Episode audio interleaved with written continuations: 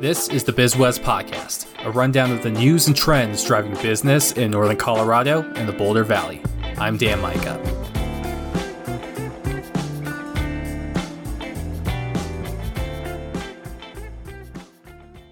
Support for this podcast comes from First American Exchange Company. From simple 1031 exchanges to the most complex, First American has built their reputation on expertise, financial strength, and customer satisfaction. They have the right local team in place with a national presence. If you own investment real estate and have questions about exchanges or how they work, or would like to open up an exchange, please contact Trish Mack at 720-584-6835 or tmac at firstam.com. And for more info, www.firstexchange.com. This week we are revisiting the Northern Colorado Real Estate Summit that BizWest held. Uh, in, in particular, we are looking back at our conversation about affordable housing. Uh, whether you are buying a home, trying to rent a property in Loveland, Fort Collins, Greeley, or anywhere else in Larimer or Weld County. Before the look at the market right now, we have Mike Welty, Vice President of Home Building at Hartford Homes.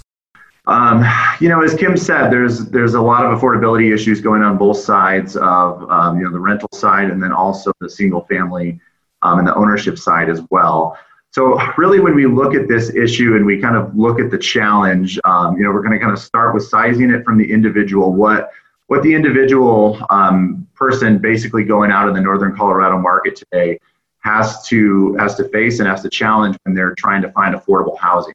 Um, and so we'll talk a little bit more about this in a little in, um, in some future slides, but there is a difference between attainable housing and affordable housing.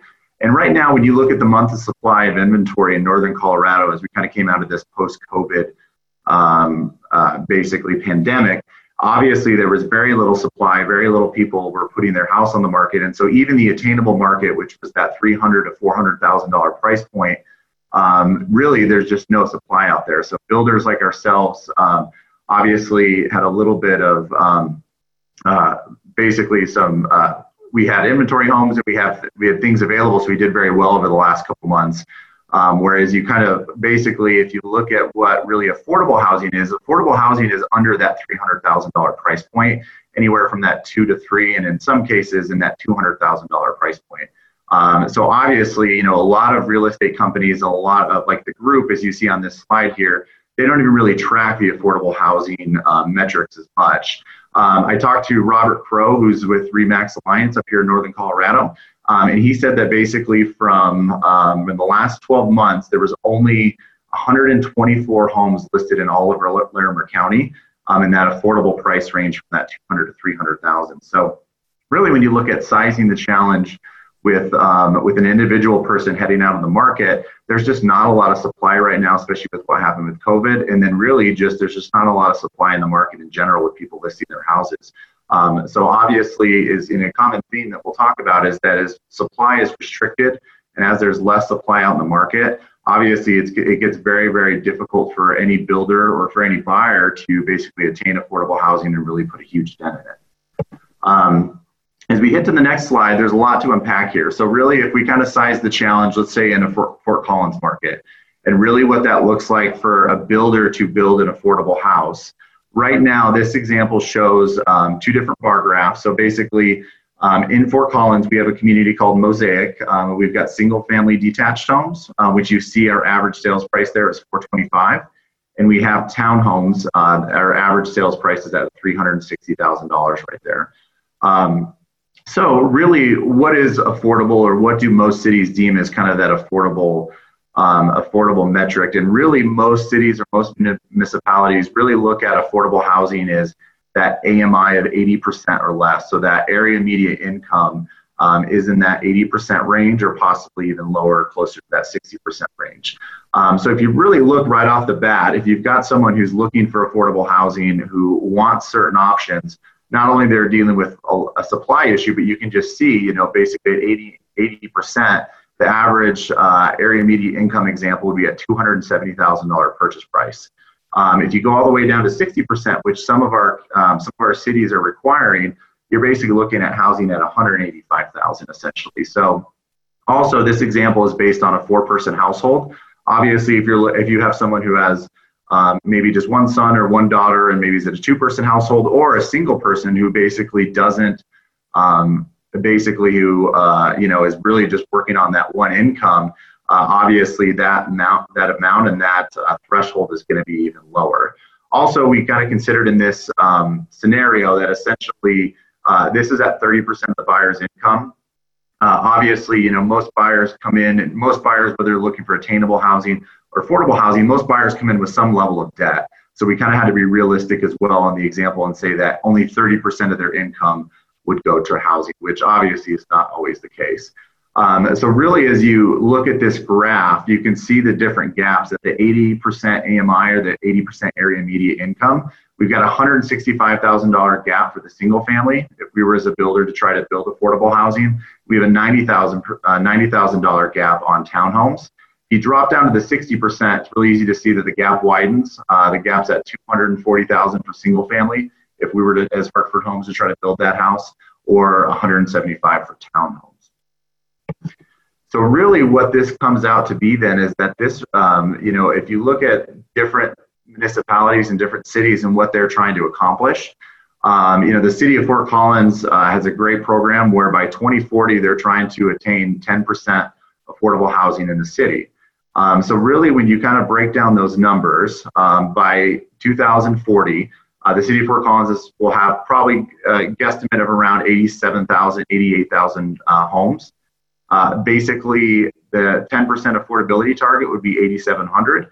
And then, really, right now, there's about 3,000 in, um, in Fort Collins already. So, essentially, we need to build close to 5,500 to 6,000 more houses over the next 20 years. When you consider an average gap of $175,000, this really does turn into a billion dollar challenge um, for the city of Fort Collins, for developers, and really just for everybody who's trying to partner together to uh, create that or basically close that gap in the affordable housing piece of it. And it's it's really something that um, obviously there's a lot of money there, and there's there's a lot to do. So as Kim talked about with the affordability with rent, it's you know in, in single family and in the um, ownership piece of uh, housing, it's really um, not getting any easier right now with prices and with costs with everything where they're at. So really, we'll dive into this a little bit further, but the solution, really, what is the solution? And really, the the big solution on our end, what um, you know, as a developer, is we look at is that it really needs to be a partnership between all the municipalities and, and really the builders ourselves, like Hartford Homes and other builders here in Northern Colorado. Um, you know, one thing that you know we do as a builder is you know being able to build metro districts really is able to kind of keep is basically able to keep pricing and costs down of the home, which helps subsidize the community. Um, if there's lower development fees for the builder, that makes it easier for us to come in as well. Um, and then really, you know, what we'll do is as a builder is we'll tighten our margins. So if we have that um, reciprocal relationship where we're basically everybody's chipping in, then usually what the builders will do is we'll um, we'll basically tighten the margins on that. And then really the last piece of it, which again we'll talk about, is um, is just really the um, attainability of housing and easing the restrictions. So there's just more supply on the market. Um, you know, there's been a lot of different builders who've built some affordable stuff up in northern Colorado, and really getting a little bit more density, really being able to build smaller floor plans at an affordable price, really helps everybody um, basically kind of attain that. Um, through our partnership here at Hartford Homes, uh, one of the things we've done here in the last uh, couple years is uh, we had a project in Loveland called Enchantment Ridge Condos. And essentially, the way we were able to make that work, uh, talking about the partnership, is that we were locked into 1999 rates um, for permits and fees. Uh, we essentially tightened our margins, and basically 20% of those units were affordable housing. So, um, and then really, essentially, what the city did for us is that 100% of our permit fees were discounted. So we basically um, we're able to really lower the prices of those 20% units, get them into the um, that high $100,000 price point, um, and then really be, be able to basically catch up with the rest of the, um, basically make more money on the rest of the units on the 80% of the project. Um, over the next five years, we basically have committed to build 10 homes uh, Fort Collins Habitat for Humanity. So we're really excited about that. And then also um, future projects that we have, which is uh, one of our new communities that's going to be coming online here in the next few years, is our Mulberry location. Um, really, the goal there is to have 50 15% um, affordable housing there. Um, some of that's going to be rent, some of that's going to be single family. And then again, really with um, with a larger density and really being able to bring in a new product, we do have a goal of um, around $1,300 attainable or 1,300 attainable units there as well. So really, in short, and to kind of summarize, the um, the solution is really just a partnership between all all the parties. But it's as Kim said, it's not something that's really going to be solved overnight, and it is becoming a, a bigger issue with um, with the with just the state of the union right now with uh, real estate in northern Colorado. The BizWest podcast is supported by DaVinci Sign Systems, a custom signage manufacturing firm serving the entire Rocky Mountain region, creating custom architectural and electronic signage for retail businesses, churches, schools, and financial institutions since 2004. Online at davincisign.com. Next, we have a conversation between the entire panel about what they think needs to be done in order to make housing more affordable across the region. We've already heard from Mike Welty at Hartford Homes. He'll be returning for this. Uh, you'll also be hearing from Tasha Power, a Berg Hill Greenleaf Ruscitti partner who moderated the conversation, along with Kim Duty, a senior VP at the National Multifamily Housing Council, and Kristen Fritz, chief real estate developer at Housing Catalyst, the public housing agency in Fort Collins. Um, so as we sit here today, and I'll just open this up to, to you know to the panel as a whole. Um, as we sit here today, um, what are the biggest hurdles that you see um, in solving the affordable housing dilemma, and, and how can those be addressed? I can offer you some thoughts, Tasha. You know, I think the biggest dilemma is going to be the income problem. I mean, you know, we're we're spending a lot of time trying to figure out how you can bend the cost curve to deliver at a price point that working families can afford, and whether that's through technology, regulatory reform, zoning reform. I mean, there's a lot of levers to pull, but ultimately, you know, when you've got stagnant and decreasing wages, um, and you've got one in four households that qualifies for a housing voucher actually gets one. Um, at some point, we're going to have to decide that we're investing in housing um, and and that we're going to address the income side of it as well as the as the supply side of it.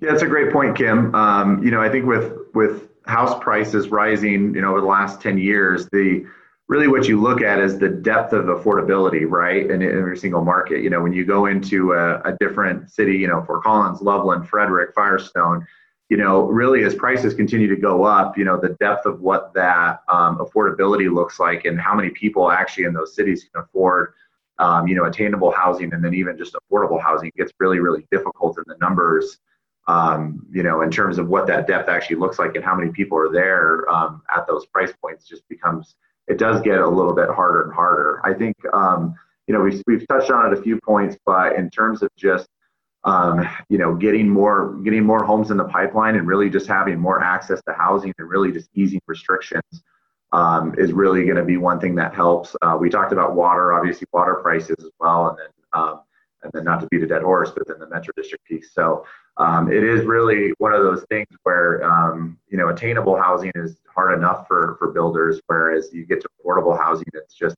it's very very difficult where we're at right now. Yeah, I think those are great points. And we've, you know, we've talked about the zoning and the regulation and the lack of resources.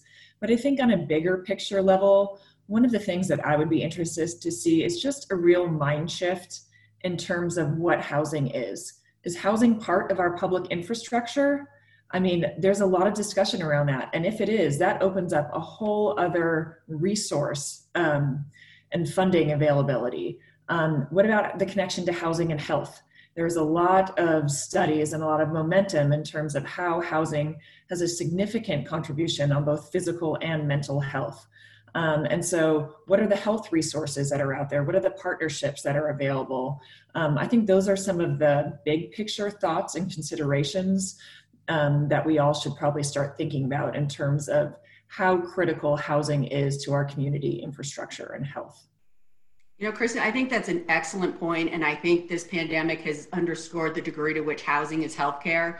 Um, we would never have been able to appreciate, and we've certainly had a lot of talks at the federal level with, you know, if you could sufficiently house more of our population, um, what kind of reduction in healthcare expenses would you see? And how do you redirect those resources into preventive care, which would be providing sufficient housing? Um, other point about housing is infrastructure. You know, we've jokingly had multiple infrastructure weeks over the last four years. Um, we continue to operate at the federal level that, you know, housing needs to be part of any infrastructure bill that moves forward. And we're actively working with Congress again now that there's talk that um, part of the COVID relief uh, legislative response would be an infrastructure bill and that it absolutely has to include housing as part of that. What role, and again, I'll open this up to the panel, what role do you think public education plays in this process? Is that still kind of a necessary component or, you know, has the affordability crisis, um, you know, become a mainstream enough issue that um, public education doesn't need as much focus as, say, it once did? We have devoted most of our effort to public education. I mean, that's sort of the, the idea behind the toolkit um, is to help have those conversations in an, in an informed way. And public education, I mean, you're either NIMBYism is a huge problem. I'm sure Kristen faces it in most of her developments. And it's fear, fear of the unknown, the traffic, the crime, the school children. I mean we can you know we can refute all of that with information but most of those objections in my opinion are emotional not um, a lack of education. I think where the education can really be useful is at the policymaker level. You know they a lot of policymakers don't understand you know if you enact this you're adding $15 a month to the rent.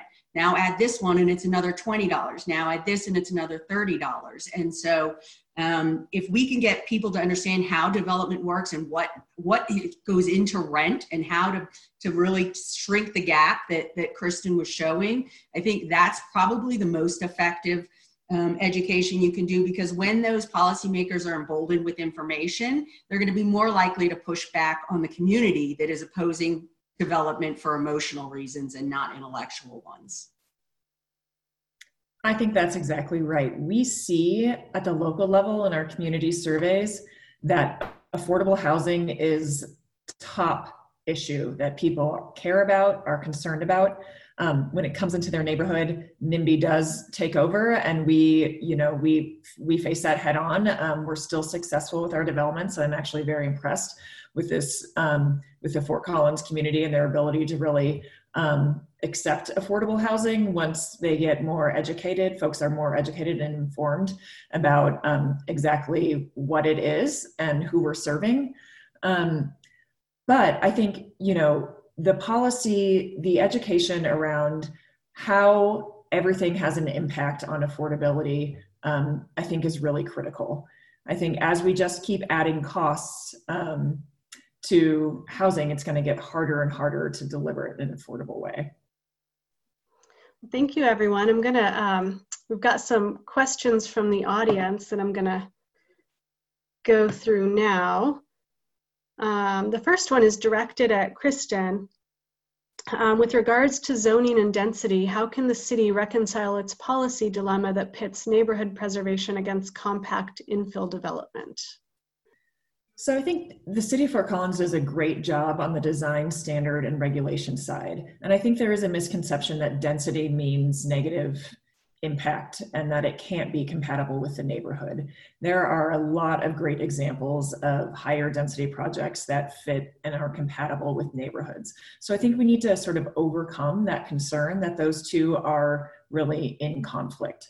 I think we can do it in a way that is sensitive and contextual um, and I think the fear of density, when we show examples of what we're talking about at 20 and 30 per u- units per acre, it is not it is not as scary as what people have, um, what their sort of um, ideas around density are. So I think there's a, real community conversation around density that needs to happen, and I think imagery and examples um, are really helpful in that.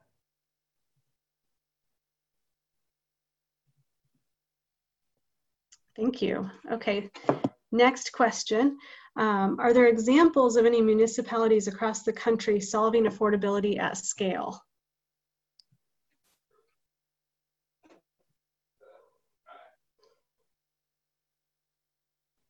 Really good question. Um, I think the scale is going to come through the reform. I think the private sector is going to have to be the partner in solving this and i think i think that's the problem with housing affordability is there's no single solution right? There's a thousand things that you can do to shave costs off the production and the operation of housing.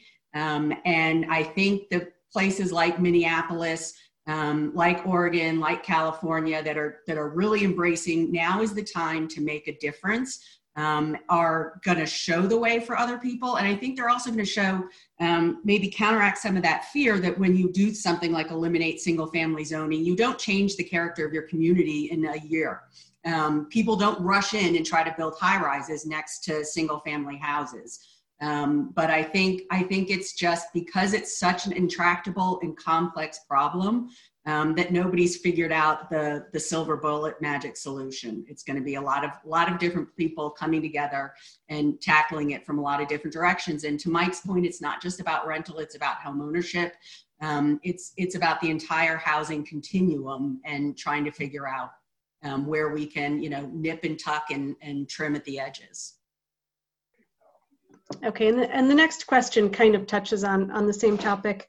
Um, what are the greatest regulatory uh, slash zoning barriers to affordable housing? Density and parking. um, the limitation on density, and it, it, varies across our land use code. Certain zone districts are very specific on the terms in terms of number of units per acre. Other zone districts are limited by height and by parking. All of those things add cost um, so I think there are, um, you know, there's, and the city has, you know, gone through an effort to really audit its zoning code and try and look and see, um, you know, are there places that we can make shifts? And I think the answer to that question through that process was yes, there is.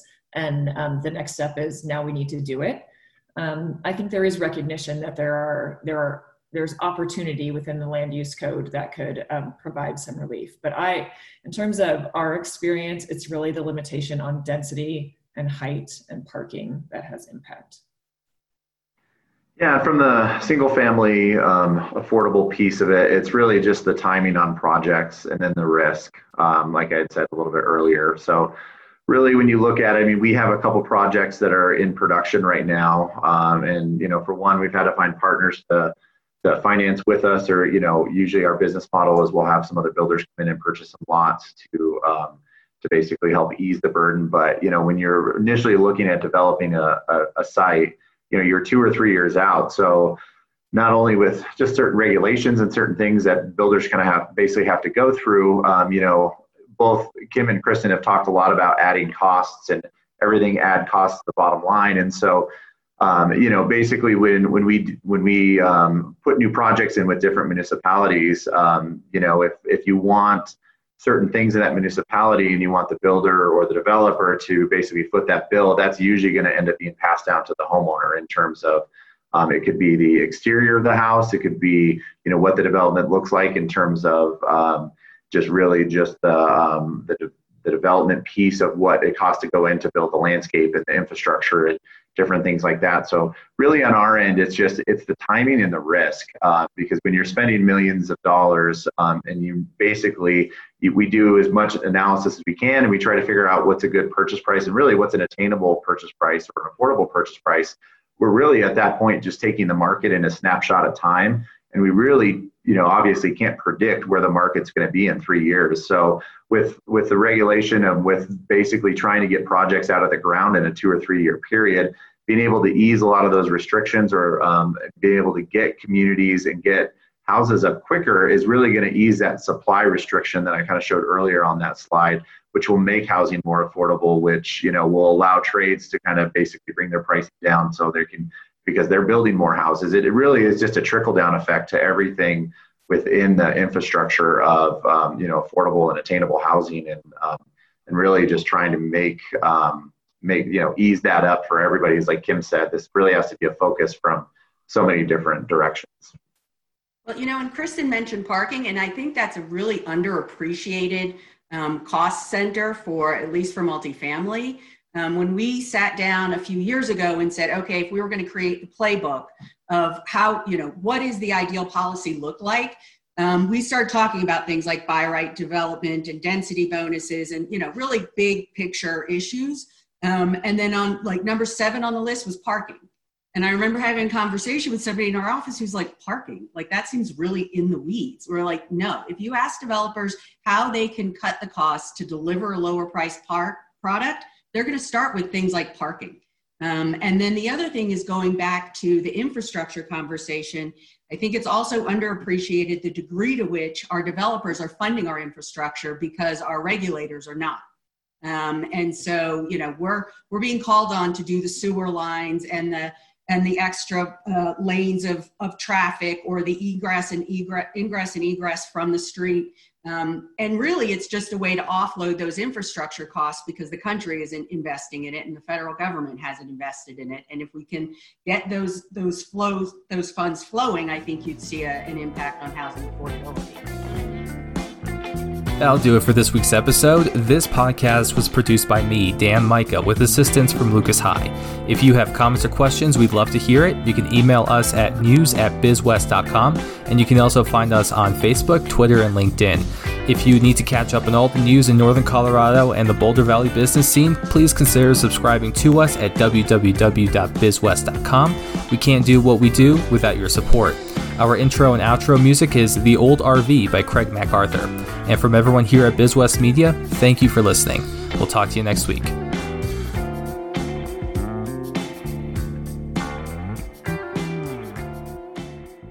Today's podcast is brought to you by FMS Bank, banking made simple, with locations in Greeley and Fort Morgan. FMS provides banking that makes sense and makes life simple, with personalized financial solutions for business and individuals. Visit fmsbank.com.